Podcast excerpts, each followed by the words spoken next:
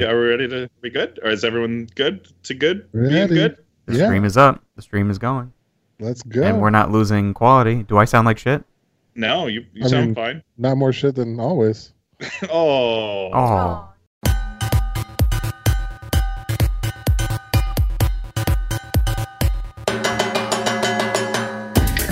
Welcome to the Good Games Podcast. My name is James. I'm Leo. And I'm Justin. Hey, I can see you guys. Yeah. Whoa. Look at that. Look at those Guys, handsome faces. Hopefully, everyone can also see us. This feels weird. There's Yeah. video now. We've This is- upgraded. It's better when it was just audio, I think. And Now we're gonna see each the other's podcast reactions. Got worse, yeah. Uh, it only took us 50 episodes, but we now have vid- we're now a video podcast. Look at that. Mm. Yeah. Uh, we have a very, very special. This is our 50th episode. This is a very special show. We are talking about the highly anticipated, at least by me, Final Fantasy VII By many people. remake by many people. Yeah. Uh, yeah, and then later we're going to talk about our personal favorite games of all time. It's going to be a uh, it's going to be a good show. Yeah. Strap in. We're excited. Uh, Yeah. Let's let's fucking do it. First of all, hold Yeah. on. Yeah. 50 episodes. I mean, Yeah. that's, wow. Yeah, that's that's That's a big deal. That's about 49 too many. Yeah. I mean, we got to start thinking about actually getting serious about this podcast. right. Now. Yeah. Yeah. You know? Uh, we we weren't before. I know. That was, that was the joke. Okay. Yeah. Anyway, Final Fantasy VII. This is a big game. Big game for a big podcast episode. Let's go. Um. Yeah. Yeah. So holy crap, this has been a long time in the making. Uh, Yeah. this was revealed at what E E3 2014 or 2015, Yeah, a long It's time been ago. a Long long time. damn time. Long time. and just nothing for years. Wasn't it and rumored before that too? Was, there wasn't there like some like uh There was a lot of rumors for a long time. There was rumors that they were doing it. Yeah. Uh, apparently, it was it was news to uh, even a lot of the developers at Square when they saw the E3 really? Because they had absolutely nothing. They were still in like super pre-production on the game when that when that trailer showed. So everyone was like, "What the hell?" Whoa, yeah. I didn't know we were doing this. So yeah, Uh-huh. they probably they they obviously showed that trailer way way way too early because it was you know it's it's been five years, Yeah.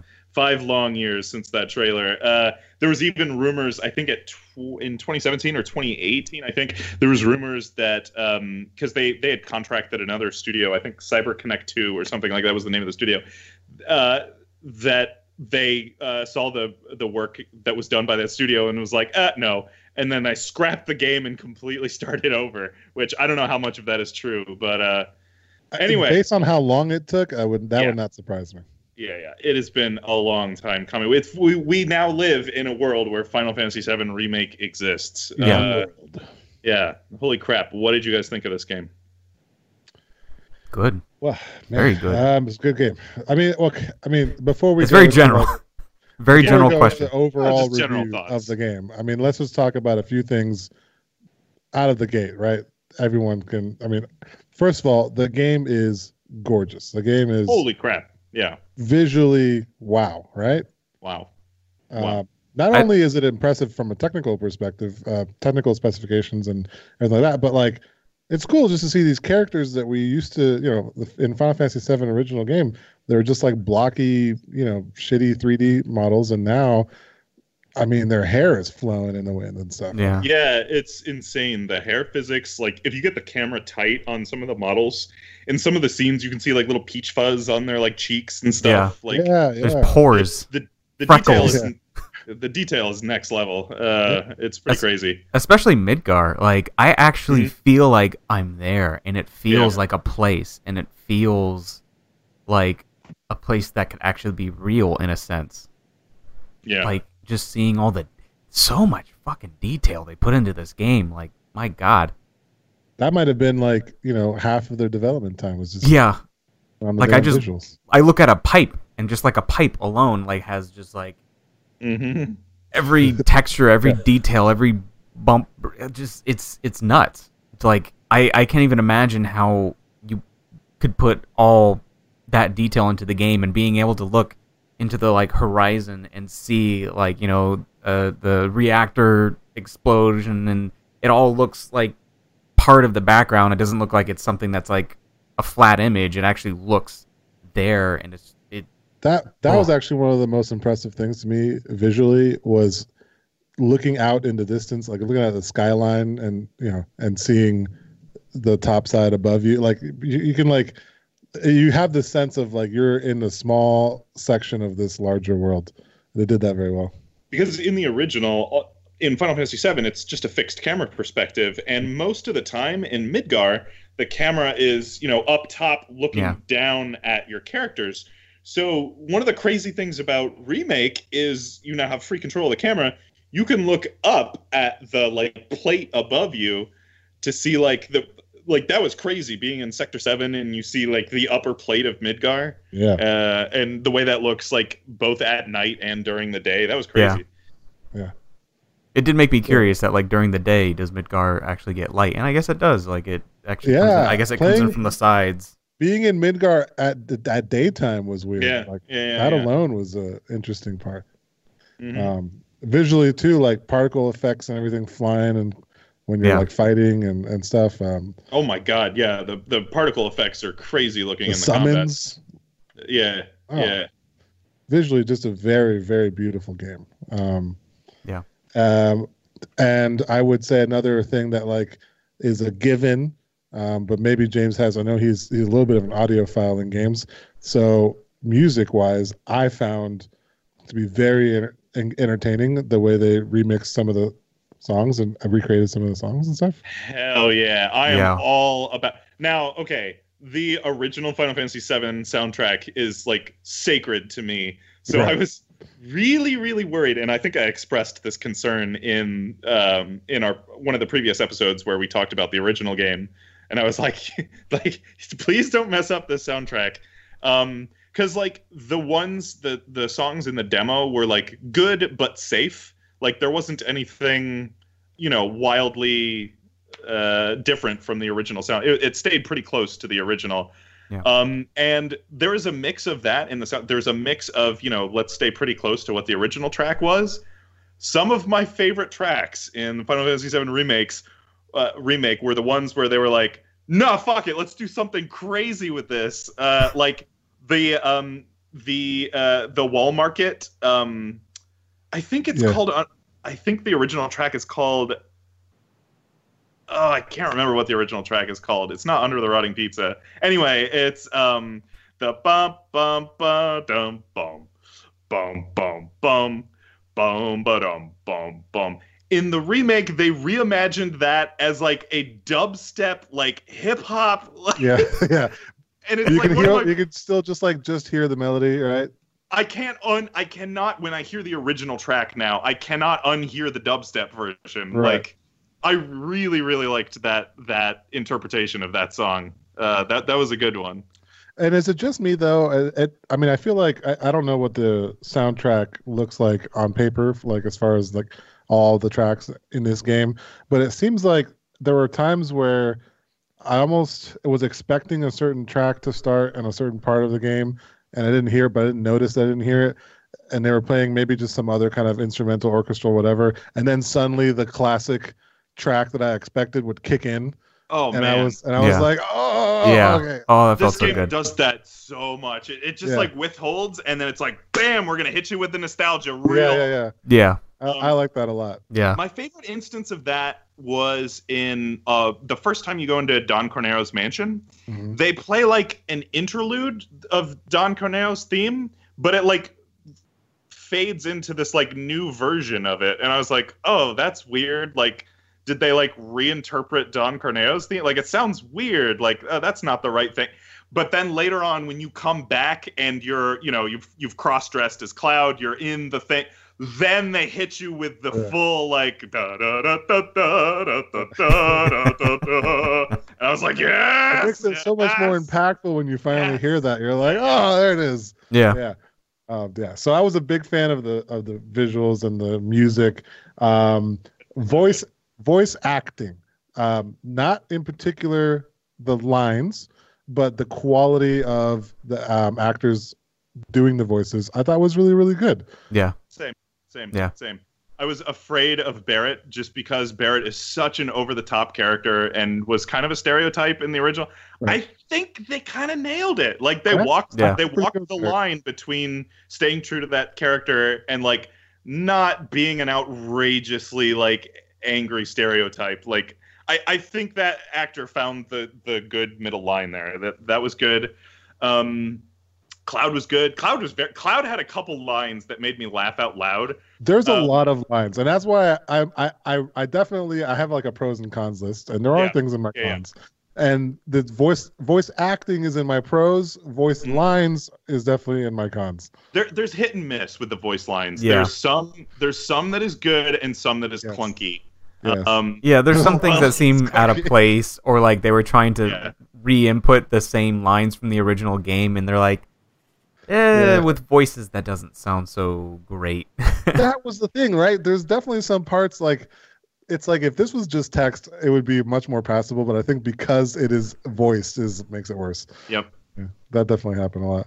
There was a couple of good reads though. One one in particular is when Tifa first realizes Cloud is cross dressing. Yeah, Uh, Tifa's like, Cloud is Yeah. that? And Cloud just goes, Yes, it's me. I nailed it. I know. Can we please move on? Like yeah, yeah, yeah. I remember that part. It was pretty funny. the way he read, the way he like delivers that line, I was like, oh, like you nailed that line, buddy. There's like, some good was, acting. There's some really quality acting, and there's sometimes some shit lines, but I really think the actors Mhm. make some of those Yep. like interactions really, really good. They were all good. All the main cast is very good. Aerith is good. Cloud, Tifa, Barret. Um, and well, and then there's also some hidden gems of voice actors that sound like really famous people, at least like the guy who sounds like Kronk, who apparently was his son. it's his son, yeah. Patrick Warburton's son is voice Yeah. acting in the game, and apparently he sounds like his dad, which makes me happy Yes. that that voice is going to carry on for like another generation. So So yeah, there's a guy who sounds like Patrick Warburton, and he, I, I, I don't know if he plays any particular characters, but I know Oh. he has like a bunch of like nondescript extra. Like when you're just walking Yeah. through an area, you hear a lot of just voices. You'll just just in that- randomly hear him, and you're like, what So- the? he, he he was given a line uh, where he's like uh, hitting on Tifa, and it's just like an extra throwaway. Like, He's like, "Oh, Tifa looks so hot tonight." I'm like, "What? Is that Patrick Warburton?" Like, what? yeah, yeah. That caught me off guard. you're looking pretty good. That's exactly what it was. And I was just like, "What the hell? Did they hire Patrick I Warburton?" feel like there's a lot of people who would play this game and just never notice that, you know. But to me, I was like, "Whoa, what that?" Could, yeah.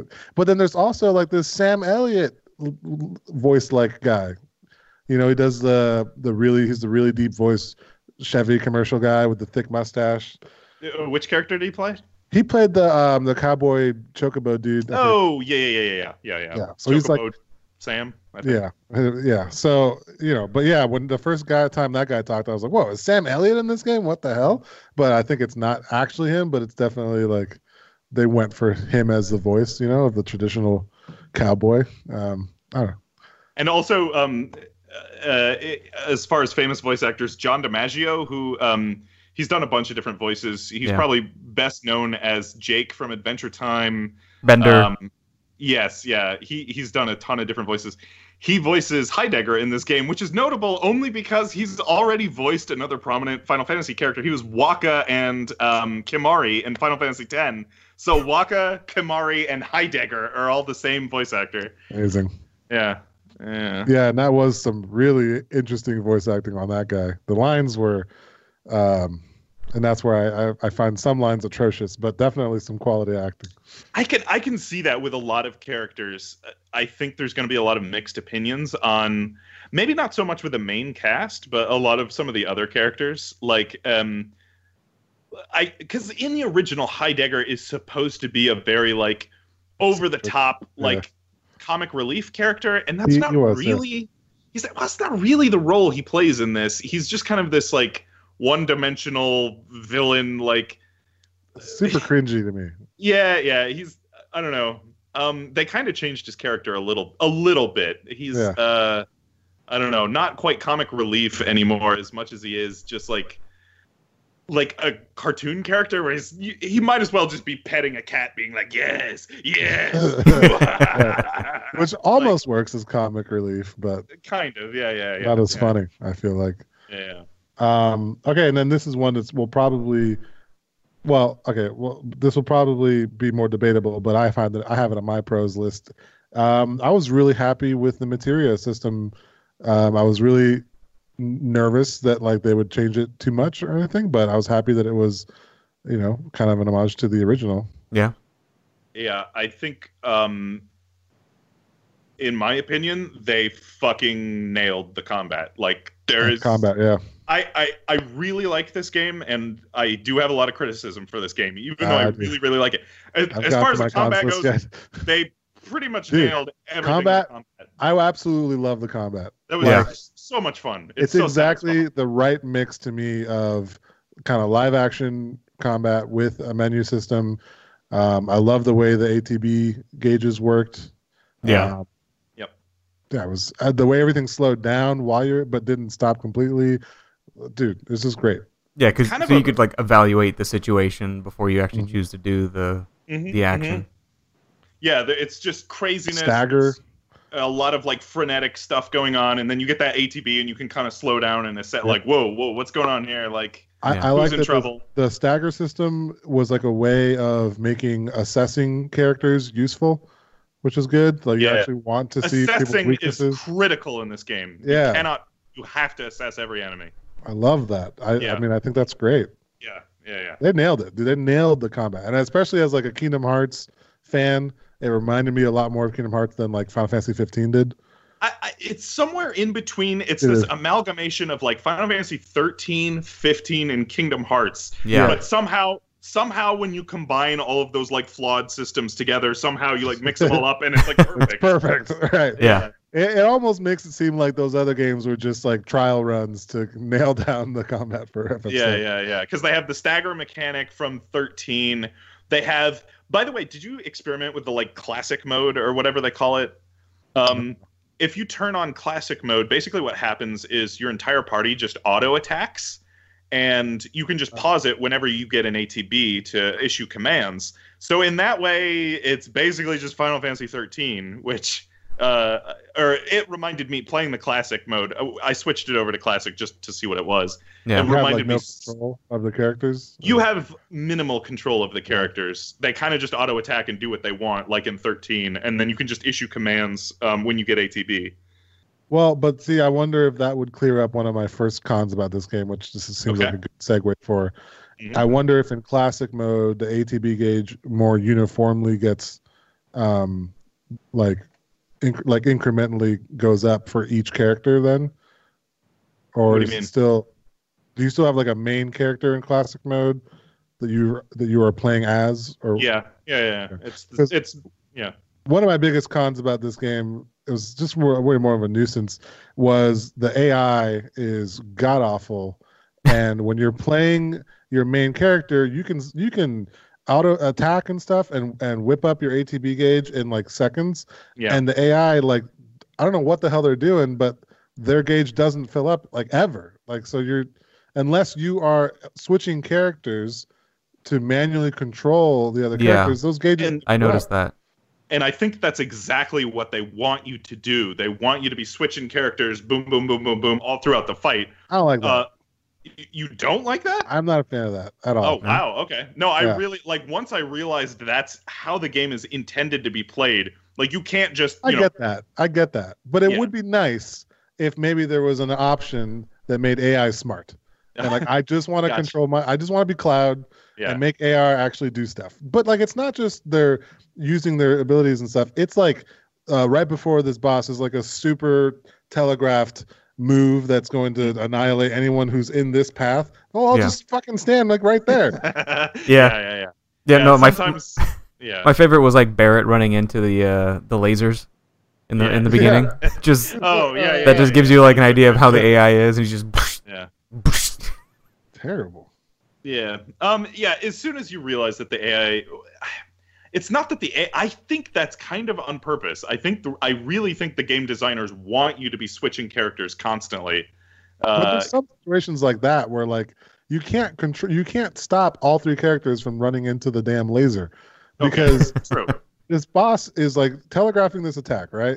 Right. It lasts like five seconds or whatever. The boss I'm thinking I remember this really pissed me off on was like on the second mission, I think, or I can't remember which boss it was, but he had like this long, you know, hail mary, like Mhm. couple feet wide beam thing or Yeah. something, Mhm. and it was super telegraphed. And if I were to switch characters, then the other two characters would just run towards the boss and get caught in the damn attack.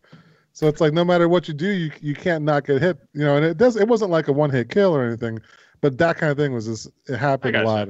Okay. Annoying, You know, The the one complaint I will throw, I, I did think of a complaint for the battle system, is a almost I think almost all of the bosses are um, segmented into like they Yeah. have like a you can't you can't see it, but they have different phases where yeah. you get you get their health down to another my one complaint is if you don't know when the next phase is triggered sometimes it'll eat like if you cast a really powerful spell or use one of your atbs or god forbid use a limit break right before one of those Oh, yeah. phase change Ever. it'll eat it'll eat whatever you did so like i Oh. did that a couple times where i used a limit break and then it just the damage got eaten as Yep. the phase switched i was like oh what the hell For the- That- that you know, happened- that- That happened to me on the tutorial. Oh, oh When I when you first get the limit break and it goes, "Oh, look, you got limit break," and it that explains the whole to me in the thing. tutorial, I used yeah. it and the scene yeah. switched like that Yeah. and I wasted it. But what's Yeah. cool about the doing that in the tutorial, which is what happened to me, and I totally agree with you, James. And what because that happened in the tutorial, I never used my limit breaks for the rest of the game until it was like almost Yeah. guaranteed to be the last move. Same, Like same, you, are staying there. knew- You're right there, right? You're there. You're, you're Yeah. not moving. Okay, doing it now. Yep. Yeah, I never knew when those phase shifts were going to be because it, it was almost always like at quarter increments of their health bar. But I was like, oh, what if it's not this time? What if it's like an eight? I think the simple solution to that is either just don't let the damage get eaten when you switch phases, or just have like an indicator like show on their health bar that it's segmented and like something's going to happen when you tick off that last bit of health. It's so funny you, don't- mentioned that specifically, like the little ticks on the health bar, because it Mm-hmm. reminds me of the conversation we had with John Shahada about uh, Monster Hunter. Um, I wanted to tell John, like, Mhm. if you want to do Monster Hunter right, yeah. like look at Yes. boss fights in FF7 because Yeah. they take forever. They, They have do. a ton of health. Mhm. You know, it feels very similar to Monster Hunter in, in like in like the way you are playing the game, but it's very obvious, at least in terms of overall health. If we had those ticks, it would be even more obvious of phase shifts. I think that would be cool. Well, there's a lot of there's a lot. The difference is, and I agree. My complaint with Monster Hunter is that the boss fights were took forever, and there was no f- like you had No no idea how far along. There was no feedback of like, am I close? Am I you know, am I one one hundredth of its health Right. Yeah. away, or am I half health? Like I have no idea. Actually Yeah. played a lot of that game. I know she would agree with you. That was a big complaint of hers. It sucks, right? But then FF7, it's like some of these fights feel just as long, but guess what? The whole time you're seeing progress and you're seeing feedback, and there you There's go. This is how so you. much more feedback. You not only do you have the health bar, but like you know, um, like you, you see that little indicator, like whether or not the enemy's pressured. You're like, okay, that's you, you know, I, I Is can what you're keep doing up. effective, right? Is, Yeah. is what you're doing effective? You you know that pressure, and then when it's staggered, you know, all right, now it's time to unleash all my best damage dealing moves. It was, it's a great combat system, really. Great Very combat solid. system. I Very solid. honestly, I this might be my favorite Final Fantasy combat system. It was so much fun I to just I would say fight. that too. It was Yeah. just fun to fight in that Yeah. game. It, it's a little like it's a little tough to kind of pick up at first, but over oh. time, you like you Oh. yeah. definitely. I feel like you mold it to how it feels for you.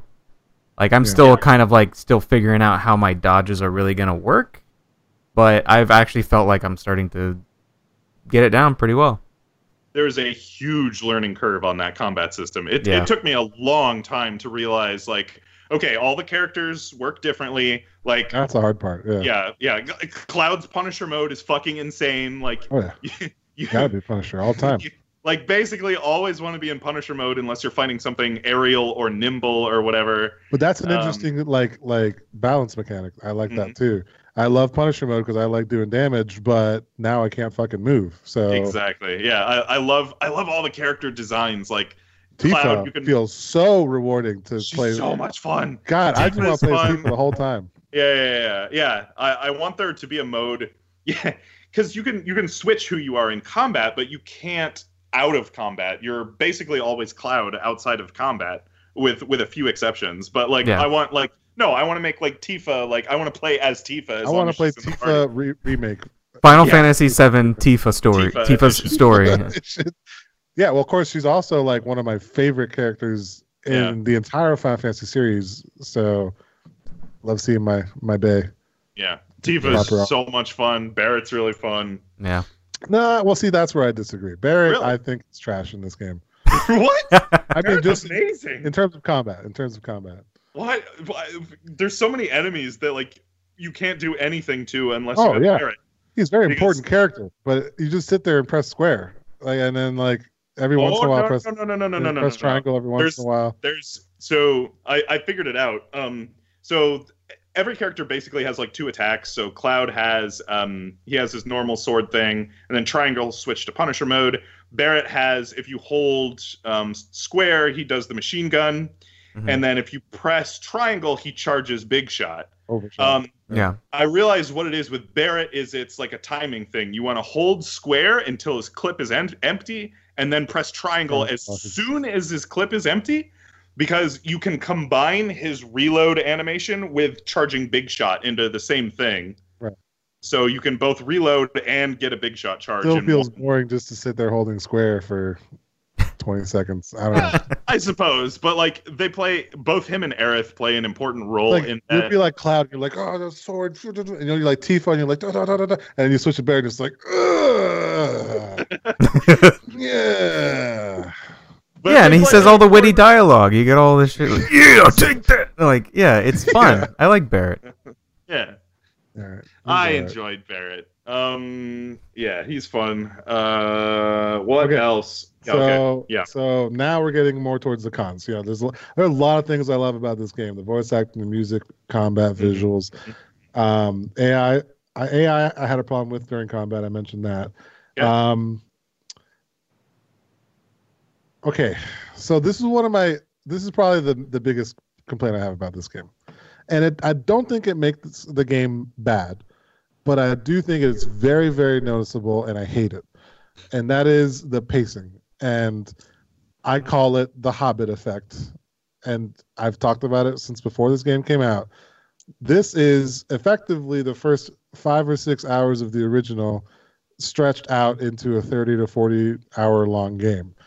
Um, there's a lot of parts of that stretch out that is fun and entertaining, and I like learning about, you know, extra extra things about the world Like but there's a lot of parts, a lot of parts that are just like, why the fuck am I riding on a motorcycle for three hours fighting this random other soldier guy?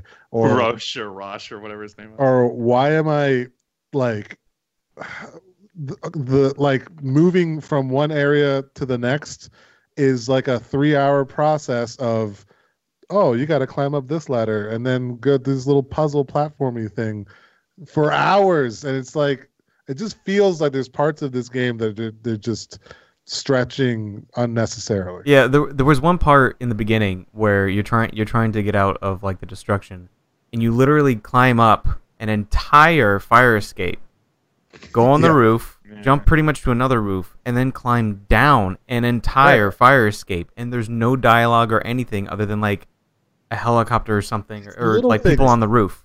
It's little things like that that they do a thousand times in this game. It's like an extra extra minute here, extra five minutes here, but it just makes it feel like the pacing is just ungodly slow to me at times.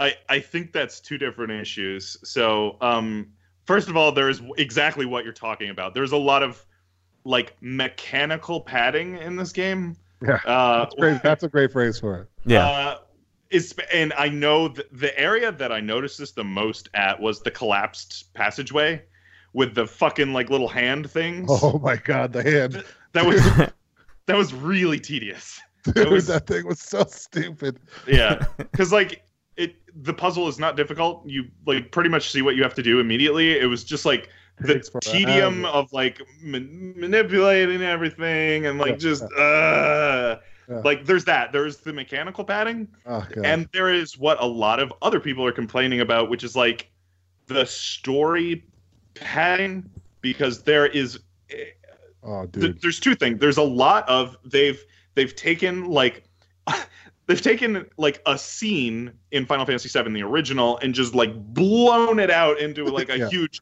like a chapter. Or Yeah. like in some cases, even like a line of dialogue is just like blown out into a whole like sub story or whatever. And there's some um, of that that I like. Like Yes, I, I yeah. Yeah. want, Some of I them, want a little yeah. bit of that, right? Like you I- want to expand a little bit. Exactly. Like yeah, it gives you more story.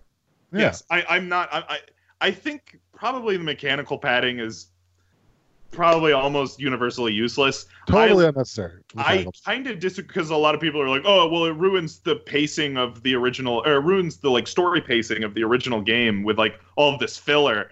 And I'm like, uh, first of all, you're only aware of what the pacing is of the original game if you've played the original game. I think Yeah. a lot of people are going to come into remake having never played the original game, and they're not going to realize what is Totally. New and what is not, and what is filler and what Yeah. you know. and, and and that's basically me. Like I I didn't really play much of the original. I didn't finish it, you know. So like I can't really come. I'm. I mean, I definitely played a lot. I've got all the way to like the third disc, you know, or whatever. But I didn't play it. a- I think more than that one time, and I was young. So like I'm not someone who really really knows seven very well. So Mhm. to me, it's like I'm not comparing to the old game for pacing, right?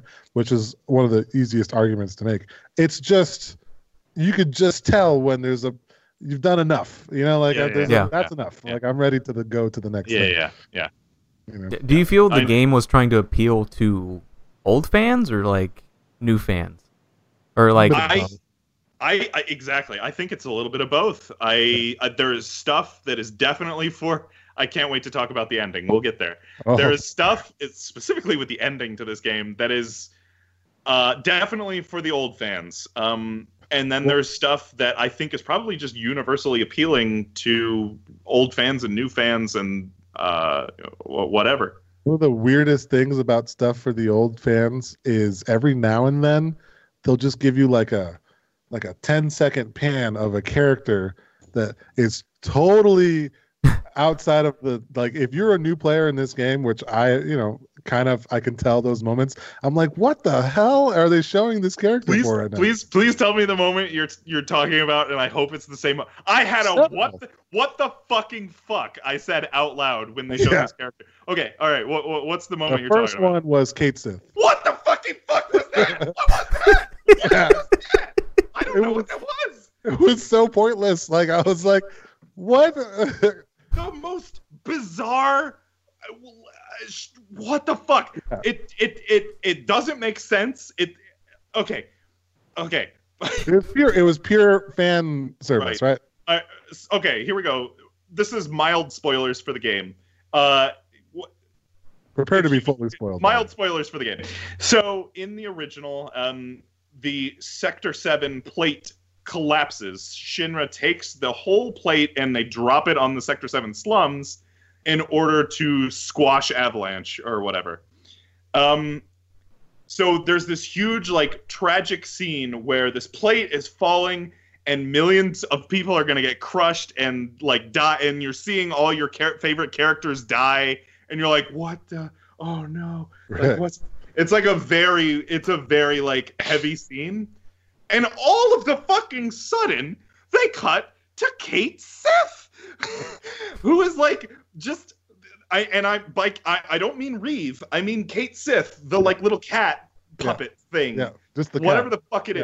Yeah. Th- And in remake, they have not introduced this character yet. This is the first time we've seen this character. They just cut to Cait Sith, and he's just like crying, Look and you're like, "Uh, what? I'm sorry, what? What is that? How we're going to introduce that character?" It's so confusing I can only imagine people who have never played remake before are just going to be like, "Why the fuck did they cut to a a, a fucking personified cat for Yeah. five seconds? Like Yeah. what? Like if you don't, even if you know who Cait Sith is, that scene doesn't make any sense. I don't. That was the weirdest. Scene. I have no idea what that scene was. It was very, very odd, and they do it. I think a couple other times during the game. Oh, that was the only time I was just like, "Uh, what?" Um, towards the end, of course, they end up do introducing Red Thirteen that way, but they do it with Red Yep, yep, a little bit. They just kind of cut to just Red in the corner, like prowling or something. And you're like, uh, okay, But like, you're kind of, if, if you've played, if you've played in the, if you've played the original, you kind of are expecting him to be introduced at that point. yeah, soon. In yeah, the original, Cait Sith isn't introduced until Till way, later, way, way, way, yeah, way right. later. yeah. Uh, yeah. Cait Sith was probably the weirdest one for sure. Yeah. Oh, what the fuck was that? That was so, So strange. bizarre. So, So strange. Uh, yeah. Um. Oh, and then just one more thing about like the mechanical padding. Do you know how much time was probably added to the game by having to hold triangle to do certain interactions that oh, don't require yeah, you to fuck hold off. triangle? Yeah, why Fuck can't you just holding- tap Why triangle? is there like a little meter that builds? Dude, It's so Like, I'm gonna pull this lever. triangle. Ah, never mind. Ah, Let me maybe. Ah, the never mind. Uh, okay, got it. Yeah, there are a lot of things that could have been a one button push, like Yeah. reaction. Like I don't understand why there had to be a hold That's it why down. I feel like it's like it's like it's like death by a thousand cuts or whatever. It's like all these little little things that add. I mean, that probably adds a couple hours to the game right there. Just Yeah. holding triangle. One more thing I wanted to mention, only because I thought this was strange. I, I don't think this is mechanical padding. Uh, I, I'm pretty sure they're using this to mask loading screens. But there's so many times where Cloud like gets in a tight corridor and he has to like shove Yeah, yeah, his yeah. little yeah, I noticed that. Uh, And like in pretty some of the most weirdest places, like on the train. Like why did you have Yeah. to shimmy on the train? I'm pretty sure they're just hiding load screens, but I thought that was weird because uh, Jedi Fallen Order had the same thing Same where thing. like Cal was just like there was so many times where Cal just had to like duck This duck is like through a this. trend now. This is a trend Yeah. now. I was like, why is the latest trend to mask load screens by moving a character down a tight corridor? This is very Yeah. strange. It's immersive. You know, you've all been through tight corridors. You know Yeah. what it's like. It's a very strange trend. Yeah, Also, Um, makes me think like, man, main characters just can't be big guys anymore because we're never gonna get through tight gaps. that was a weird thing I noticed was um when you when I walked by a restaurant or I ran through it because I pushed all the t- chairs and tables over. Cloud Cloud could not sit at that table and look normal. no. Oh. Barret Not a even chance. worse Oh, because yeah. the chair was like this and Cloud was like huge. Yeah, And it's like he's a giant. Like what the hell? yeah, that's the. so that was like a little off to me just seeing that, but I know it, it doesn't matter. It's not. It doesn't break the immersion or anything. But it was just something I just randomly noticed that Cloud is just a gigantic Well, person. that brings up another interesting point I just thought of now. But it's like there's much more interaction with the world. I think in this game compared to the original. Like there's definitely moments where you're kicking stuff over, or you're pick like you're watching Yeah. a cinematic of them like lifting something, or Mhm. and it made me think of things I never thought about before. Like, why can Cloud wield this giant sword that probably weighs hundreds of pounds, like as if it was a fucking toothpick? But then, like, he has to take thirty seconds to shove a container. That you Someone- know, someone had a video that was cross-cutting. There's a scene where Cloud and Barret are trying to open a door, right? and they're just like, "Arr!" and then they cross-cut that with the end of the game where Cloud is using his sword to like cut through enormous chunks of metal and like Yes! just like concrete and like like wait a minute, what? Does he have to be warmed up in order to use his super strength or something? I like, what guess is? I yeah I don't know. Yeah, maybe That's a he's, little saying. got- inconsistent. he's like Yoda or something where he's got to like tap into the Force and then he does a bunch of flips. I don't know. Yeah, that that was something that like you know, people always talk about you know the some of the effects of him being the scrawny dude being able to do certain things is like unrealistic but until playing this game and seeing that dichotomy i was like wow this is weird. Like why is is it so hard to open this door if you're like this super strong dude? You know? One of my um because you're right there's a lot of like interactions with the environment. There's a lot of um physics physics enabled objects. One of my favorite uh, accidental like i don't know bits of hilarity was there's a bunch of physics enabled chairs. And the first time i went to sector 5 there's like in in remake in remake there's an orphanage in sector 5 that like Aerith helps out with i guess um so and and and in sector 5 they have this big table out with this orphanage and there's a bunch of chairs at the table where the kids are like doing arts and crafts i guess and, and and Cloud walks up, and then Aerith is walking. My AI Aerith is walking behind him. The AI knocks over like every fucking chair at the table, just like bah, bah, bah, bah, bah, bah, bah, bah, bah, and then like Aerith Aerith has this like very sweet line like. Oh hi, like I'm Aerith. Like it's it's so good to be like how's the orphanage good doing? Like I'm meet volunteering after just knocking over Yeah. all of their shit. Like uh, oh how's everybody doing? That's funny. Yeah. amazing. Um, and then the last sort of uh, con I think I had um, was um, Sephiroth. Hmm, okay. Too So- much Sephiroth? Yeah, just Sephiroth. Like, um, I- it I- felt like in the original, he was uh, sort of a mysterious figure. You know, they kind of hit you with him. It was like an intriguing thing. And in this game, just going back to that sort of fan service and like that panning of Cait Sith and stuff, like it felt like they were like, "Hey, hey guys, Sephiroth, huh? Yeah, Huh? I knew, I knew they were Yeah. gonna do. It. They they introduced Sephiroth way, way, way, or like Yeah. almost at the beginning of the game. Um, I, mm, I I have thoughts on Sephiroth, but I want to save it to when we talk about the ending. Well, that was so. That was my like ploy on the whole. Like, are are you appealing to newer audience or older audience? And that felt Mhm. older audience a bit because Yeah. I mean, like newer audience is gonna see that, like you know, not knowing this game at all, and be like, "Who's this random guy?" All of us are going, "Sephiroth." Like, And what there's are a you? lot of What are you doing here? I'm like, There's what? a lot of like just random Sephiroth, and I'm like, if you're a new player in this game, you're like, why the hell did But then again, it does also. I like how it builds up the story more to where it's not really like obvious in the older game. This I feel like you're kind of getting like a like a build up to what Cloud and Sephiroth are all about, kind of thing. But That's true. I don't know. I, it does feel like it was forced a little too early, maybe. Yeah. Hmm. Yeah. Well, that's a great segue to what the hell. That Okay. means. All right, this is it. If you have not played Final Fantasy VII Remake, we're going to spoil the entire ending to the game. Uh, skip ahead uh, 20 minutes. I don't know. Skip ahead a, a good amount. Usually on on the uh, on the YouTube videos, I put time codes in the YouTube video. So skip out of this section if you don't want the ending to Final Fantasy Remake spoiled. We're going to spoil the ending. And if you're watching on Twitch, don't don't Yeah. watch anymore. Stop. don't watch us. Just don't Put us on mute. just Put us on stop it. mute. Keep watching, but put us on here. mute. Get out of here. We love you. Now go away. Um, my concern with Sephiroth is wh- where do we go from here? Because l- literally the ending, we we've shot for shot remade the actual ending to the original game, where it, it's this huge set piece where, um, and we'll talk about the ending more, where you know Cloud and Sephiroth are fighting in the ruins of Midgar, and then they're you know jumping around. It's it's this huge, like crazy epic set piece. Climactic. Yeah, Yeah. and then they actually recreate the ending to the original game where like it's it's sort of trippy in the original. Cloud like fights Sephiroth in his head, His kind of It's very but like he does this weird like superhero like he like dives down and um then he sees this vision of Sephiroth who's like got his shirt off for some reason. I don't know why that's Cloud's there's, vision there's of some sexual tension there. yeah. and uh and um yeah, Cloud and and then he like the he duels Sephiroth and does the Omni Slash and all that.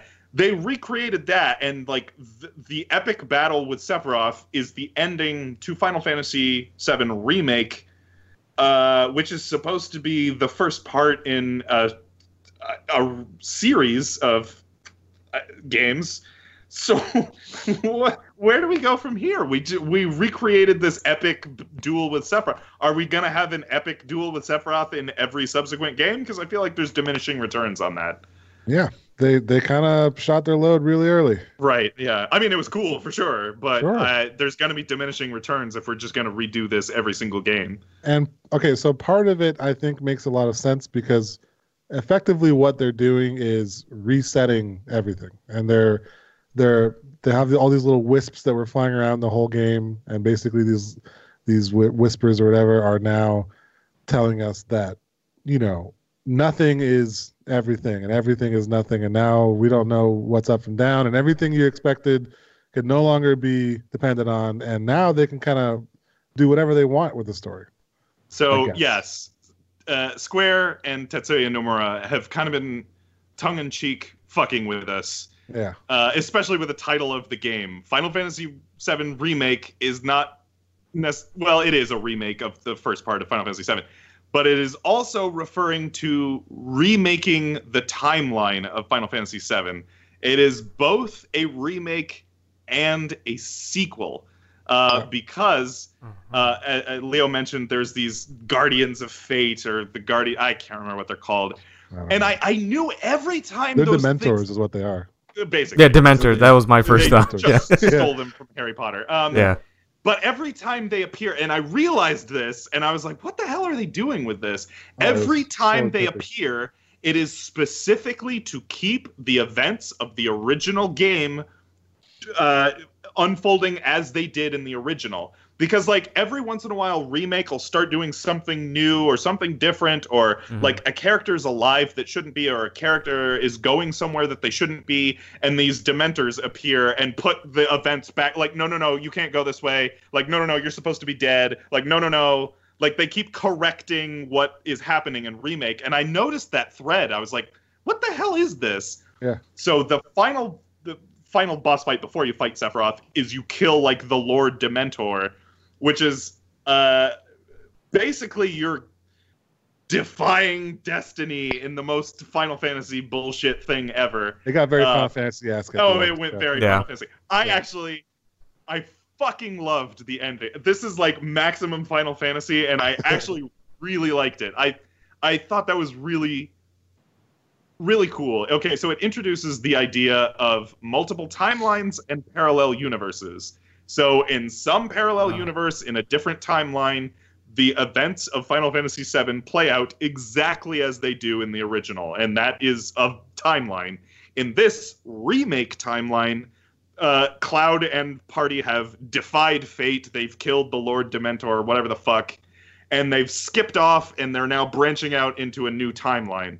Uh, so in that way, it is both a remake and a sequel to the original game. Now the events of whatever they're gonna do next, they can just do whatever the fuck, I guess. Clean They slate. don't.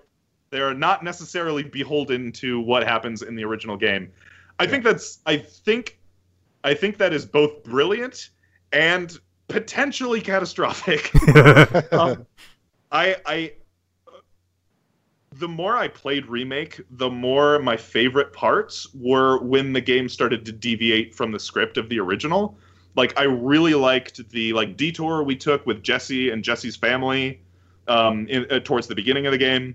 I was like, oh, this is a cool like little flesh out of this character that's not in the original. yeah. Um, I really liked. Uh, well, I, I liked the ending of the game. I liked. Um, Uh, like a- anytime the game was surprising me, I was like, oh, like this is cool. Like this isn't what happens in the original. yeah. And I, I enjoyed being surprised because like it was. The more I played remake, and the more like the game just kind of stuck to exactly what happens in the original. I'm like, yeah, then this happens, then this happens, then this happens, that, and then they would throw a curveball, and I'd be like, wait, what? What? What's happening now?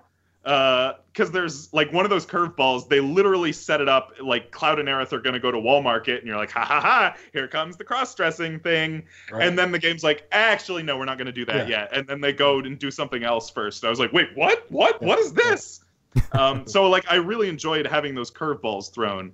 If I think if whatever comes next for this remake series, whatever the fuck we're going to call it, uh, if they can continue to like throw those curveballs and keep the game exciting, I think that will be good. My fear is that potentially we devolve into just Kingdom Hearts bullshit nonsense where like nothing the multiverse? Any, the multi. I I don't want.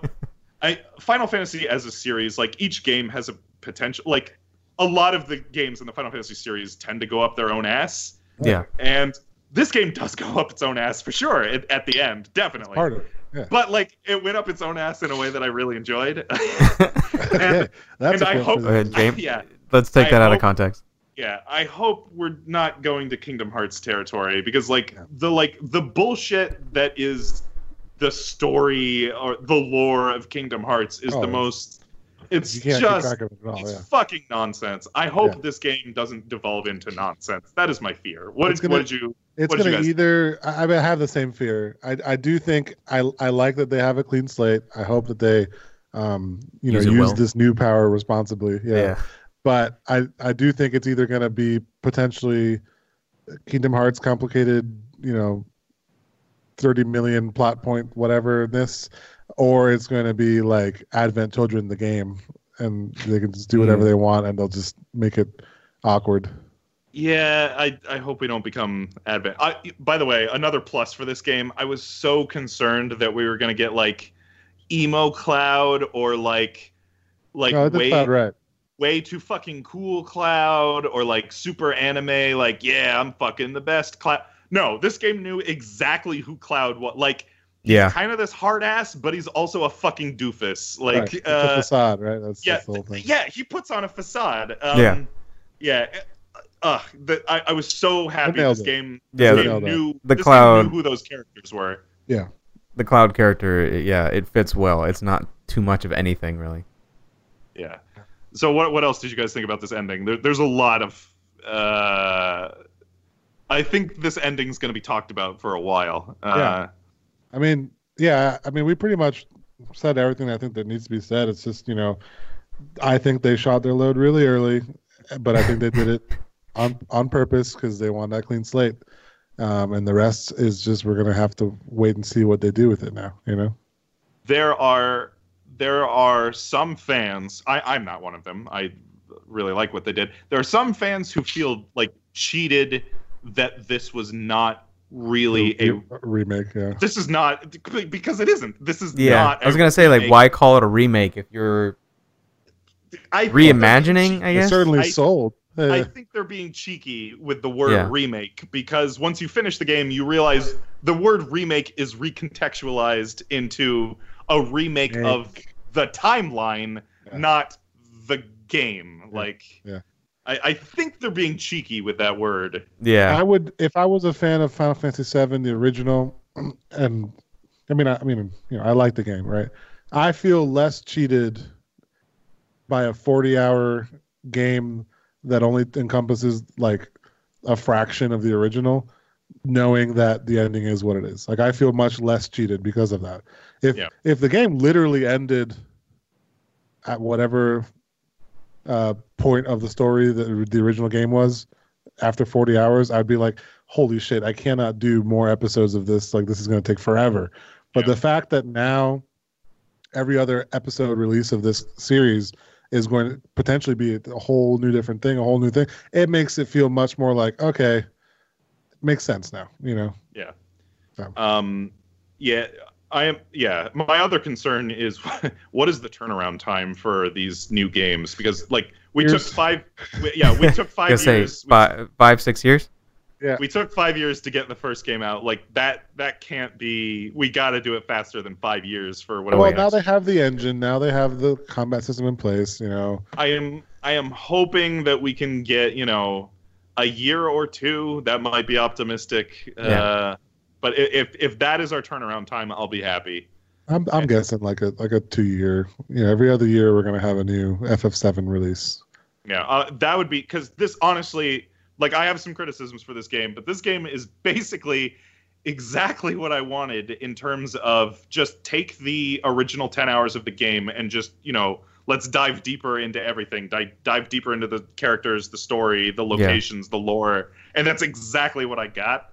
Um, so, and now at the end you get like a, a promise of a whole new experience. yes. So By the yeah, way, they did in, that well. in, in my wildest dreams, I did not think this game would be as good as it is. Uh, yeah, I, was really no. I remember Yeah. talking to you guys very early on when the game first came out, and I was like, they're doing a lot of shit right in this game, dude. Like I was genuinely surprised by that. I couldn't bear to get my hopes up, like, because like when that demo came out, I was like, this demo's kind of fucking good. I'm like, no, no, no, no, no, this is a this is a farce. They've spent, you Yeah. know, they've spent all their time polishing this demo, and the rest of the game's gonna be dog shit. Like, Watch that podcast because that that's pretty much exactly how we like go. Like, is yeah, this yeah, yeah. Is this Yeah. just like a We did I talk about play? Is a it just lot. like the best Yeah. part of the cake, and then we're gonna get the rest? Is it gonna be Well, shit? Now we can tell past us, hey, guess what, guys? It's good.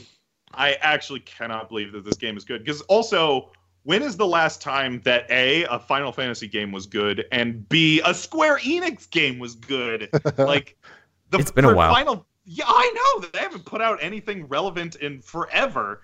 And like Final Fantasy, in my opinion, hasn't been good since like ten. Uh, so and that's like twenty fucking years.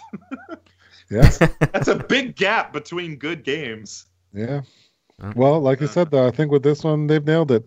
Yeah. Uh, I I, I think uh, it's a good game. It is. It is. It is very good. Very pleased with Final Fantasy VII remake. It is definitely a front runner for my game of the year. Uh, Ghost of Tsushima is going to be a strong contender, but we'll see. Oh, that's true. All right. also, Cyberpunk. Oh, man, there's going to be a lot of options. Yeah. yeah. Oh God, Cyberpunk. Yeah. Fuck. Definitely a, a contender for sure. Yeah. All right. Um, this podcast Oh boy. is brought to you by our patrons. Um, there are people in this world who give us money to do this fucking Give us your dumb money. podcast, uh, and we love you. If you enjoy this podcast for some reason, you can go to Patreon and find Good Games Cast on Patreon.com and support us, and we would greatly appreciate that because Thank because we you. would because thank you. Uh, yeah. All right. Um, Yeah, that was that was relatively painless. There you go. Yeah, that was I- that was the best one yet. I would say. Good job for episode fifty. Best one yet. I didn't say it was good. It's Yeah. the best one That's See, yet. like my my problem is I don't want to say like the exact. I don't want to like fall into a rhythm of like this podcast is on Patreon. You can be a Yeah. Patreon. Like I don't want to. just I don't want that to be. So I like try to like free Yeah. free ad lib it every Yeah, time. right, right. I, I'm surprised you haven't gone with like Patreon, the final frontier. These are the change it up every donations time. that support our podcast. All right, our top five for this episode is our top five uh, favorite games of Personal. all personal favorite games of all time. Uh, do we want to just like go in a like five five five five four Sure. four four four three three three? Yeah. All right. Um, I will start. Uh, by the way, I looked at my top five. We've done episodes on every single one of my top five favorite games. So Really? Nice. yeah, find the- corresponding episode if you want to know more about uh, James's top five. my my personal top five. My number five is Dark Souls. Uh, I think Dark Souls is a fucking masterpiece. Uh, similar to Final Fantasy VII remake, I think the game is brilliant but flawed. Like the original 2011 Dark Souls definitely has some jank. Uh, like there's some like pretty janky animations. Like Yeah. the level Janky design mechanics. the Yeah. level design 99% of the time is like amazing and then there's like 1% of the time like Lost Izalith and some of the later areas where you're like what the fuck happened did a different fucking team do this like and yes that's exactly what happened Probably. Yeah. uh, where like all of a sudden the level anyway th- there's some in there's some incongruity in the original dark souls it is a uh, in my opinion still a masterpiece though and very influential i was thinking the other day like without dark souls we wouldn't have any of the other souls games obviously we wouldn't have Yeah. bloodborne wouldn't have sekiro wouldn't have all of the like you know like jedi fallen order hollow knight salt and sanctuary like it just spawned this whole genre of games uh, of copycats. Anyway, 2011's Dark Souls, my number five favorite game of all time. Justin, go for it. All right, all right.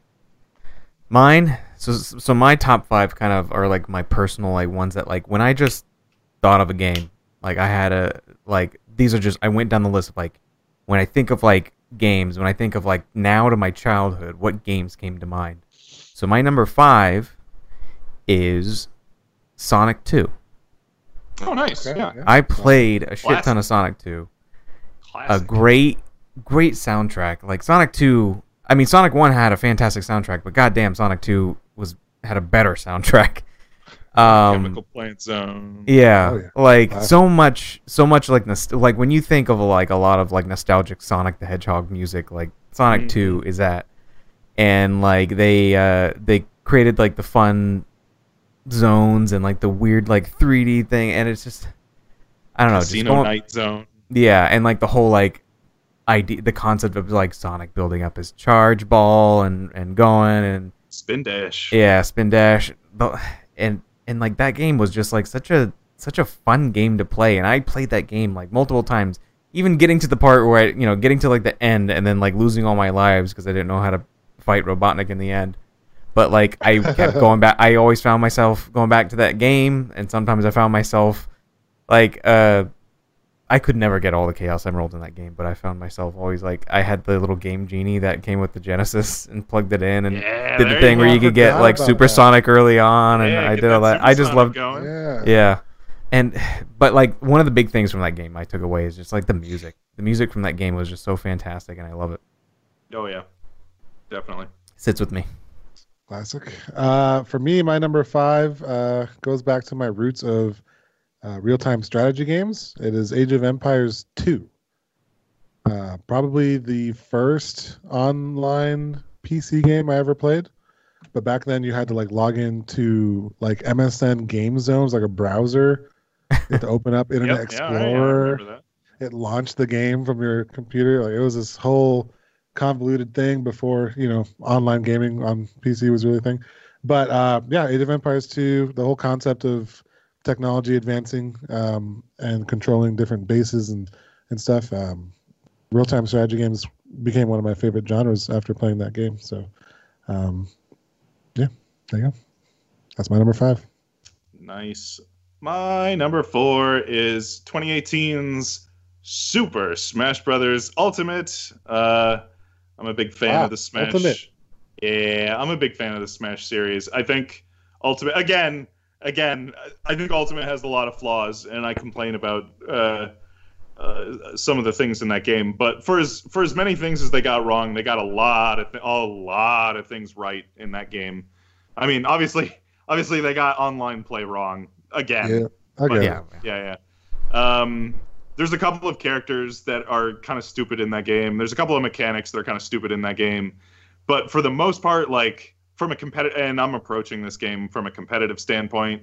Uh, last year, I actually flew out to Vegas to compete uh, uh, in Evo, uh, and did like shockingly well for me. I like made it out of my pool. Anyway, so approaching this game from a competitive standpoint, like they nailed f- for a game that has 70 something fucking characters they nailed the balance like uh, i can't believe how well balanced this game is for a game that has an outrageous number of characters Yeah. uh, character balance is very good I, I don't know the game's fun it's just good to play um, my number four is super smash brothers ultimate Excuse me. Um. bless you Uh. So, my number four, again hitting back to like the childhood and just remembering playing this game like so much, and because it was such like a, it was such a expansive game to play, and it had like so many different things to it, where it was always interesting. I'm putting in Banjo Kazooie. Nice. Uh, Nice. again, That's a game that had great music, but like one of the Mhm. things I take from Banjo Kazooie were all the different levels in that game. So like when you think back to like Nintendo 64, there were a lot of games like that that came out, like Mario 64, and then uh, you know you have Banjo Kazooie. Even think about now, so where they tried to essentially remake Banjo Kazooie, making Yooka-Laylee. That was one of the things I, t- I didn't like about like Yooka-Laylee was the fact that Banjo Kazooie was filled with all these levels. Some of them, the levels weren't that large, and it's supposed to be a collectathon, which was like oddly very satisfying. Like they nailed the collecting in Banjo Kazooie to be like perfect, to where it was it was satisfying to get that done in a level. Where like Yooka-Laylee, where they tried to do it again, the level seems so fucking massive to the point where you didn't know where you've been or where you've gone and where this shit could be. But like Banjo Kazooie just felt so so perfect in that sense where it satisfied that whole like oh I want to get I want to 100% this level. I felt like I even felt like it was like one of the probably the games that drove 100%ing something because that was like one of the main goals. It was like a game that slightly rewards you for 100%ing and and like it, you almost like felt like you had to do it. It was like like had- fun to explore. Yeah, it was a Mhm, great yeah, it was a mhm. great game to explore and every single level was different and unique, had a new kind of puzzle, had a new kind of thing, and it was it it's it just stuck with me. I remember just playing that game so much. Great game. Nice. Um, my number four goes to Grand Theft Auto Vice City. I would Uh, never have guessed your top five. A- AOE two and Vice City. I'd never, never guessed that. Uh, Vice City is one of my favorite games of all time. Uh, I like a lot of the Grand Theft Auto games. Um, I do like sort of sandboxy games in which you get to just kind of like mess around and goof off um, and do evil things. So I love doing evil things in games. I like the it's from the perspective of the drug overlord. Like he's you know it's basically Scarface. You know the game, Yeah. uh, which I love that movie. Um, you know I th- I like all the Grand Theft Autos. I think if I had to pick one, it would probably be Vice City because of just that particular theme, the whole Miami Vice, the whole um, 70s, 80s theme that they're going for. All the music was like some of my favorite like 80s songs and stuff on the radio. Um, and that sort of Scarface story. Um, and Grand Theft Auto is an interesting mix of like serious or um, impactful, like you know, glimpse into like the idea of, excuse me, of like the bad guys in games, whereas but also sort of like goofiness and um, over the topness. I think back in like Grand Theft Auto three and Vice City, the goofiness and over the topness was a little bit more subdued. Um, once you get got more into um, the one that takes place in LA, I forget what it's called, and now into Grand Theft Auto like five and stuff, like it's just like so over the top and so Yeah. ridiculous that it starts to become a little a slight turn off for me. So, um, so yeah, GTA Vice City, man, that was my shit back in the day. Never, never would have guessed that. Yeah, I had some good times Um, in Vice City. Oh yeah, same. Uh, let's see. My number three is uh, I don't know. This is probably the the anomaly on my top five. But if you know me, you know I love Paper Mario: The Thousand Year Door. Uh, it is uh, like one of the most charming games in terms of like the way the characters are written. Like whoever localized that game, the localization team for Thousand Year Door, fucking killed it. Like uh like all of the characters are like very charming. All of the locations are really interesting.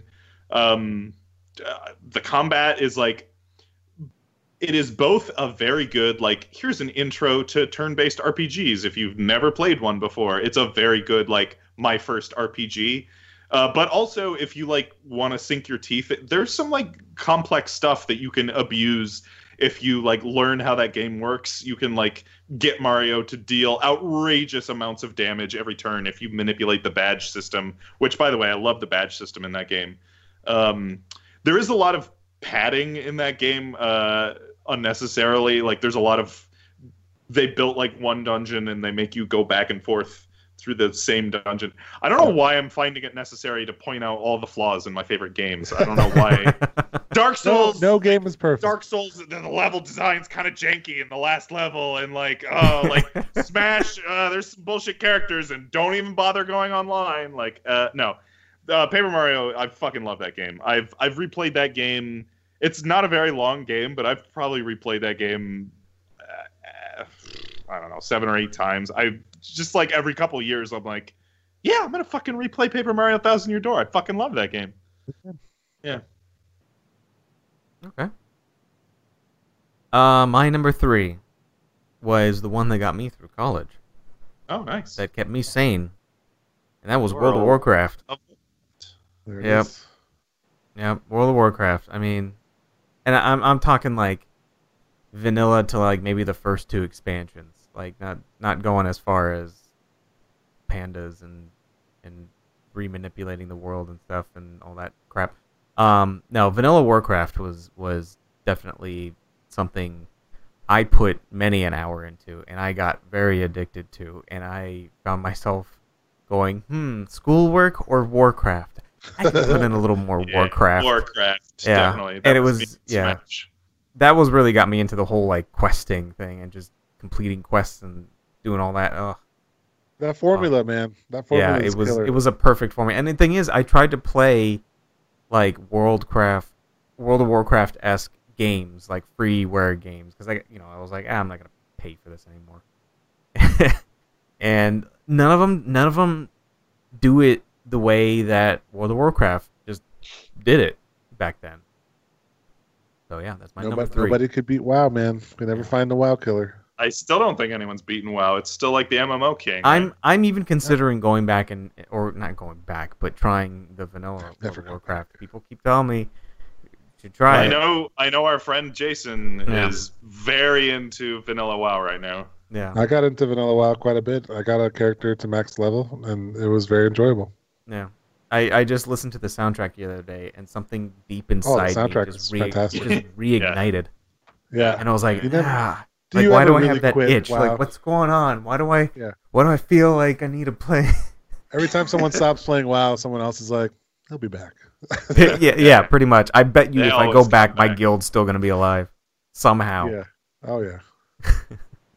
uh, we're at what number three? My Yeah. number three is also a Super Smash Brothers game, but it is not Ultimate because I had the most fun and the best time and the most hours into Smash Brothers Project M, Nice. um, which is sort of a reimagining of Super Smash Brothers Brawl, um, and it was meant to make it more like Melee, I guess. Um, I like it more than Ultimate. They're very comparable to me, I guess, but I like because you know Project M. The whole concept was to add all these other ridiculous characters. I it was there's like pros and cons. Like Project M, I think had more of like that open source feel where things didn't get fixed, things didn't get balanced necessarily in a timely manner. Some some things were just broken, right?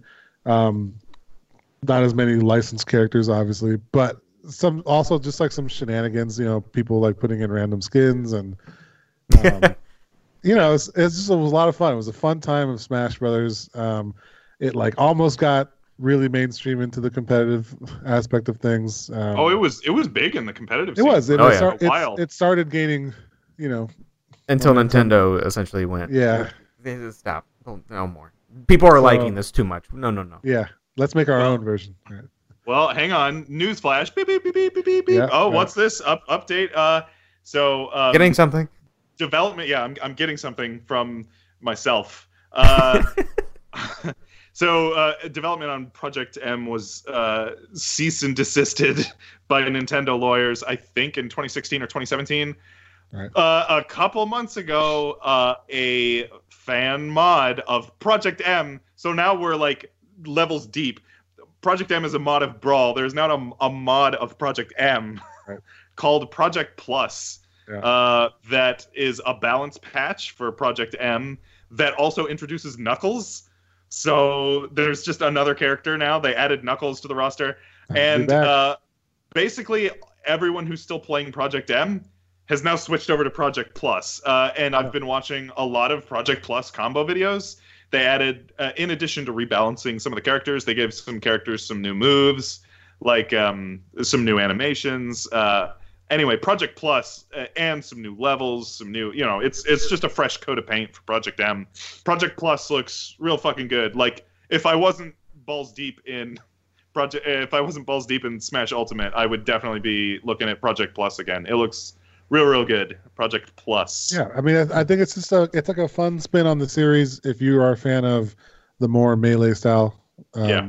Yeah. Yeah. mechanics, uh, and then it just opens up the roster and all Yeah. sorts of fun stuff. So Yeah, like how very they, they put in Knuckles, but no Waluigi. Eh. Still no Yeah, yeah. Waluigi. Uh, it's it's it's very good. Uh, Project Plus, or it's good from what I've seen. I still haven't played it yet, but I'm I'm very tempted. I'll have to Um, check it out.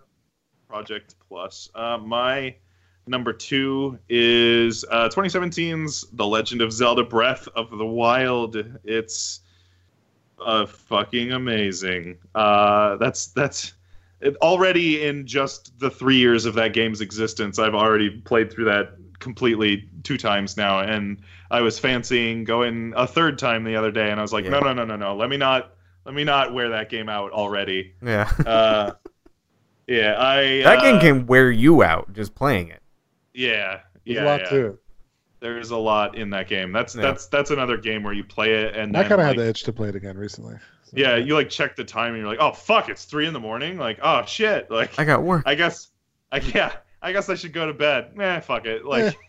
more Falling sick. yeah, yeah, yeah. Um, yeah, that's that's a game that uh Jesus. Goes back to our first episode, right? Uh, yeah, our first episode was Breath of the Wild. Um, I think that's that's another just success in like experimentation because Mm. truly Nintendo just took the playbook for Zelda and threw it out the fucking window, and they're like, no, no, no, we're gonna do like a very like Western influenced game with Yeah. like uh survival elements and big open world and like crafting and Crafting, like, yeah. yeah, it's very, very uh, a not typical Zelda game and very Western influenced. Uh, but like, holy shit, that game's fucking amazing. Uh, Yeah.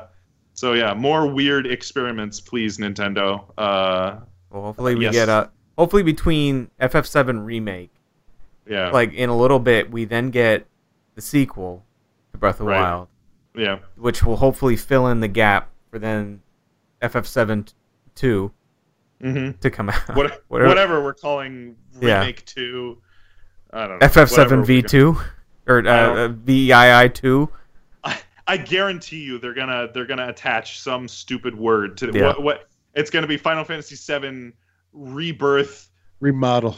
rebirth. Uh, It's gonna probably gonna be Rebirth. I bet you. It'll like yeah, I don't know. I'm just going off of like Kingdom Hearts, yeah. because there's like Kingdom Heart. God, what is one of the? It's like Kingdom Hearts 2.5 Birth by Wait, Sleep. What? what it, Final, yeah. Final Drop remix. And I'm like, what? How was this? The fucking title of the game is like 15 words long, and they're all nonsense words. Like, Yeah. Yeah. I guarantee whatever the next Final Fantasy game, it's gonna be a nonsense. something like that. Final stupid. Fantasy 7 colon some nonsense word. Yeah. Yeah. Yeah. Um. Well, we can continue the conversation because my number two is also Breath of the Wild. Um. Yeah. No, that game is I figured is. that would be your number one. I don't know what your number one is. No, no, that game was fucking Different amazing, Zelda. and I put a lot of time in that game. And I, honestly, me playing the game, I didn't want it to end. Like I just kept exploring, and I kept like Yeah, every day I'd be like, should I fight Ganon today? Like, mm, No. no, let me go look for more Koroks. Let me Yeah. let me do some more stuff. Like I got all the shrines, but there's still more Koroks. I want more Korok. Like and just I just well one of the things was and I I kind of like figured out what like brought that out in me being a Zelda fan if you didn't notice. Um uh, I think you've got a couple Zelda posters Maybe, there. maybe a slight. a, a couple of them, maybe. Yeah, maybe. Um, no, one of the things that like deep down I wanted from Ocarina of Time was was the ability to explore more. Because like obviously like Nintendo 64 was a lot of like they gave you like a flat land essentially, and and then everything else kind of in the background was JPEG'd essentially into the game. And but like you would look at something and be like, I want I want to go there and see what that's like to be in that place Breath over the there that you that can't. So yeah, well. Breath of the Wild gave us Yeah. that, and it w- it brought out that whole like I wanted to explore, which was one of the things that people criticized Skyward Sword for not having, but people really wanted. Was like everyone thought, oh, there's gonna be flying in the sky, and you're on the ground. There's gonna be all this exploration, and really wasn't Not that. really. And um, Breath of the Wild nailed that, and that's all I wanted to fucking do in that game, was just run Exploring around. is so much fun. Just Oh. exploring. Just Even if you don't act like, find anything. walking around. Yeah, it's so Yeah. much fun. yeah, Very explorable world. That is Yeah. a good example of how to do a large world correctly. You know. Yes. yeah, with- like with don't things to explore. yeah and it's like the thing the nice thing too is it's not oversaturated where like everywhere you go there's like something here there's something there there's something over there hey there's a guy hey there's a guy it was The perfect actually like balance. very undersaturated to a way where it, like you weren't you weren't sure what you were gonna find going where you were going you could Yeah. find absolutely nothing or you might find something you never knew Just like real life. Yeah. Cool. Um, my number, well, my top two will probably come as no surprise. Uh, my number two goes to the game I've spent the most hours into of all time to this day, and that is Mount & Blade Warband. I knew that would be in your top five. Yep. Um, you guys know me. I love swords. I love like medieval times and stuff. Um, and I love PvP. Uh, and I love RPGs. And this game has all of the above. Um, the the RPG aspect is more typically more on the single player side. The multiplayer was the most adrenaline inducing competitive play I've ever played. um, totally skill based, where you had to like, you know, block or attack four different directions. I played. I've I've literally spent probably close to three thousand hours of online playing that game. So Wasn't Pretty there a nuts. new Mount & Blade game recently? There's a new release of uh, the beta version of their new release called Banner Lords. Um, it's got a lot of hype, and uh, it's mostly, I think, just single player right now. the The multiplayer is um, not done yet, but it is an early access, so there's you know they're still going to be developing it. Um, yeah, One thing I will say- Best thing from Mount & Blade are the I death sounds. you love those, those death cries. Ah! They're so like over exaggerated. It's fantastic. They're silly. Yeah. All right, my number one game of all time is appropriately enough 1997's Final Fantasy VII. Uh, Oh yeah. as as much as I love remake, it's not quite you know my top five games. Give it. Let me give it some time and some perspective. Let's see how the rest of whatever is coming next. Let's see how that plays out. But for now, my number one favorite game of all time is the original Final Fantasy VII. I I don't know what else to say, but it's uh, Hey, and the good thing about the remake is it leaves original seven untouched. Exactly. Yeah. Yeah. For It's its everyone who's thing. complaining about like, oh, I don't like this or that, uh, like I don't like what they changed about remake. It's a Well, different game. Li- literally, Yeah, own literally, it is a different game. Nobody's erasing the original, and also canonically in Final Fantasy VII remake, the events of the original game still play out in a different parallel universe. So like, it's not overwriting the old one. It is Yeah. literally happening side by side. So yeah. Uh, so yeah, still go play the original. I plan. I actually played before um, before remake came out. I played just the Midgar section of the original. I'm so glad I did that. There's so many tiny little details about the original that I would have forgotten if they weren't fresh in my mind that they like replicated in remake that I really appreciated. Um, and I'm planning to do that before whatever the next chapter comes out. Hopefully, I think I'll do the same. Yeah, hopefully really not in another five years or whatever the fuck. But uh, Oh. yeah, Final Fantasy VII, it's really good. All right. My number one may also not come at much of a surprise. Um, is uh, let me get my finger Which right. one This it? one, Which one is it? Oh, okay. this one, yeah, this one. Ocarina of Time. it's a good one. It's a good one. Ocarina of Time. Over Uh, Breath of the Wild, huh? Breath of the Wild was great, but like some something with I'd Ocarina of Time did did something to me as a child where I may have to go to court for it. Um, Yeah, it touched me in a wrong place. It, No. Like it, because like you play it, because like for me, Final Fantasy VII did the same thing. You play it so it, like you it like enraptures you in such a way that like shapes your taste in every other video game, and Yeah. you see like you compare and see every other video game through the lens of that one of game. Oc- yeah, and that's how Yeah. I tend to always gravitate to is is Yep. is I compare things to to Ocarina of Time all the time, and it's Mm. like it's just the one game that changed my whole like eh, to be honest it's probably what like made me to made me into someone who wanted to play more video games in a sense. Like like you might think it, it was Link to the Past but even ocarina of time beats out link to the past in that sense is that it just it stuck with me. And it was a game i repeated i don't even know how many times. Yep. and I wouldn't say I put like more hours than I did in, in Warcraft. I know I put a lot of hours into Warcraft, but um, Ocarina of Time just that's my that's my childhood. That's you that can always go back and play it too. Like yeah. I- Oh, I still have it. Like, hey, want to play If, some if you Ocarina can of see Time? Like, here, that's uh, that's my original Nintendo 64 sitting right there. there it is. I have not revisited Ocarina of Time in 10 years and I'm I want to do it but I'm getting kind of scared because like it's getting to the point where it's just living in my memory and I don't want to Ruin I don't know I'm getting scared to revisit Ocarina of Time because I'm afraid that I'm going to like see the flaws and faults and like see all the rough edges in that game. Well, especially now, that's all you see in games apparently. Yeah. Well, yeah, that's the other thing. Even your 'cause, like, favorite games, James. Yeah. Jeez. I know. Yeah. Now I'm gonna because like You I tear it apart. I can't unsee all of the flaws in like all my favorite games. So I'm afraid because like Ocarina of Time is still like perfect in my mind, and I don't want to like go back and be like, Ugh, actually this game's kind of shitty. Yeah. yeah.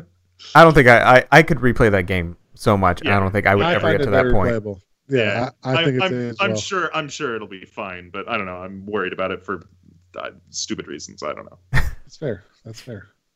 Well, and my number one also will come as no shocker. Um, it is Shenmue One. Um, it is not really that influential of a game, I would say, for a lot of people, or even for me as a gamer. I don't really think so. It was just, it's just the right mix of everything I love. It really just is. It's like it's got your kung fu. It's got your, you know, simulations of real life. It's got your uh, vengeance story and uh you know cheesy action scenes uh, it's just it's fantastic. It's a fantastic game. It was ahead of its time. Um i would say i will say one is specifically the one i'm choosing because two and three are not i don't think at the same level you know? Um but shenmue one is totally worth playing.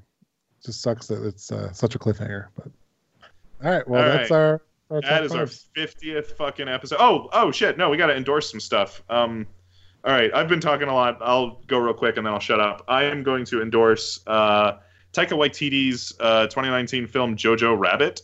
It is about a uh, a kid who is growing up in 1940s Germany. Who's uh, this kid's a Nazi, and his best friend is an imaginary Adolf Hitler, who is played by Taika Waititi. Um, it is as you would imagine from Taika Waititi, who directed Thor Ragnarok and What We Do in the Shadows, it's kind of humorous, but also kind of uh, like serious. it- It is a humorous movie that also communicates some like serious messages. Uh, it is very good. Jojo Rabbit. Okay. check that out Yeah. what do you got justin Um, actually, I'm going to go back to something I mentioned earlier. Um, something I started doing because it just brought back that nostalgic thing in me was listening to the World of Warcraft like vanilla music. Some the way they they wrote that music is actually really like relaxing. oh i love Mhm. that It love really- that. Yeah. Yeah, just like I- like the the Elwynn Forest is like very like kind of calming in a way. Mhm. And I found like one where they put like the the original like water noises and like forest Oh, yeah. noises on it, Oh, and it, like I don't know, it's just, it just like I I I felt used like to leave that game on and then just go to sleep just because it was the best thing to fall asleep to. Because yeah, you know, back then I could just, just like, AFK. I- yeah, I just leave it on and just like go to my like my dunk my dorm room bed or whatever and just like jump in. I feel like all my endorsements have been music. have been something I find on YouTube. I'm not even a WoW fan, but I like that soundtrack. It's, Yeah. it's good. Very it's relaxed. just a good soundtrack. And the thing is, Yeah, like too, is. I noticed the the sound bites sound a bit like the original Warcraft games too. Yeah, they go for that Um, sort of style. Yeah, so it almost like kind of puts you a little bit more backwards into the nostalgia a little bit, hearing those like sound bites and stuff. I think Blizzard has always spent a good amount of um, time and money into their uh, compositions. for Yeah. music and stuff. There's one thing Blizzard It's does right. good. It's music. That's true. That's true. Um, my endorsement, um, you guys can't really tell, but I'm sitting in a new chair, Hey. and I would recommend and I would endorse everyone getting a new chair. Uh, or at least This maybe is- not if you don't need one, but This is a new chair. I need a new chair. Yeah. dude, in this one's like the time of- back and the whole thing. we're still in quarantine uh, era. We- We're still where a lot of people are spending a lot of time at home. Um, I've been working from home full time now for like two months, and I'm sitting at this computer all day. And then I might get up every now and then, and then typically we'll back, come back to the PC to do some gaming or something at some point at night. And I was, you know, just had this chair that I just had for a while. It was peeling. It was no padding, no um, like I was just sinking all the time. Every time you sat, I just sank all the way down. It was all, and I just never bought a new one. I just, you know, I'm gonna endorse buy yourself a damn new chair. It's like not that expensive. It's really not that much effort to put together out of the box, and I'm like a thousand percent more comfortable. Um, so if you're like me and you're pr- just procrastinating on buying a new chair, just freaking buy a new chair. Nice. My- my last chair was practically like a circle on the bottom, and then like the bars that went up, and then a circle attached to those. Oh yeah, So that was That sounds extremely uncomfortable. So now I actually have this whole thing and it's got armrests that I can adjust. It's and it's just like it's the man. standard. It doesn't have to be like a full leather chair. It doesn't have to be a gamer Sure. chair. This is like No. the one where most of the material is mesh Yeah. and like it's Chair- a cushion bottom. chair, man. Yeah. yeah. just get a full chair. It's I just would about rec- support. that would be my right? recommendation. Is get a, get one that like actually like Er- you're not you don't feel like you're trying to balance your back on something. Yeah. Yeah. Like something's cradling you. The soft embrace of a new chair. Yeah. All right. Uh, anything else? Not for me. All right. I don't think we really know what our next episode is going to be, but um, we'll we'll we're hoping. I'm guessing this is going to be the new standard uh, of That's us pretty good. doing video chat. Yeah, Yeah. I, I think I think this is this is going to work out. Um, so look forward to whatever our next episode is being in some sort of video form. yeah. Um, yeah. Yeah. Uh, I think that's an episode. Um, so for the Good Games podcast, I'm James. I'm Fuck you. Leo. I'm Leo. And I am Justin. All right, we'll see you next time. See ya. Five zero.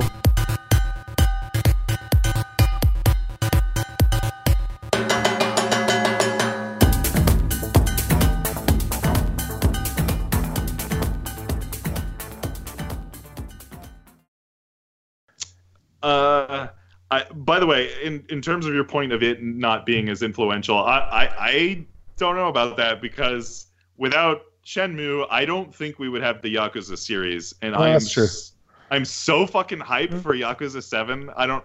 I, by the way, it's it's Yakuza Seven in Japan. I guess they're localizing it here as Yakuza Like a Dragon.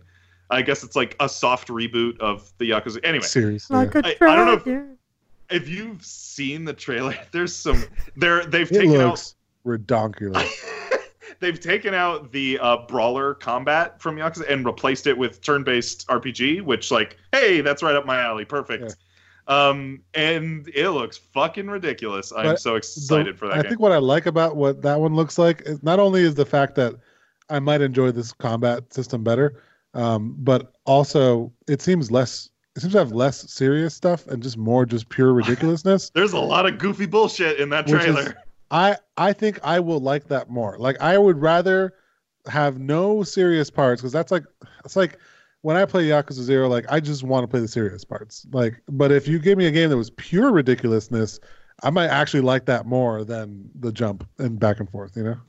I like that the new character Ichiban seems to be a middle ground between the like ultra serious, no nonsense of Kiryu and the like insanity of Majima. He's like he's kind of a goofball, and I think that's the correct uh, personality for a protagonist in the Yakuza universe, because like Kiryu always seems out of place for the universe. Uh, like Kiryu, the serious Yakuza, seems out of place in Kamurocho, the setting of Yes. those games, because Yes. Kamurocho is such a fucking wild, goofy place.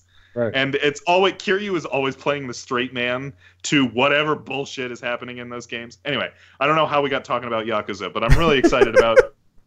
I, I guess because I brought it up because I'm really excited, excited, about Shenmue Seven. Eight. yes, Yeah. Basically, yeah, basically.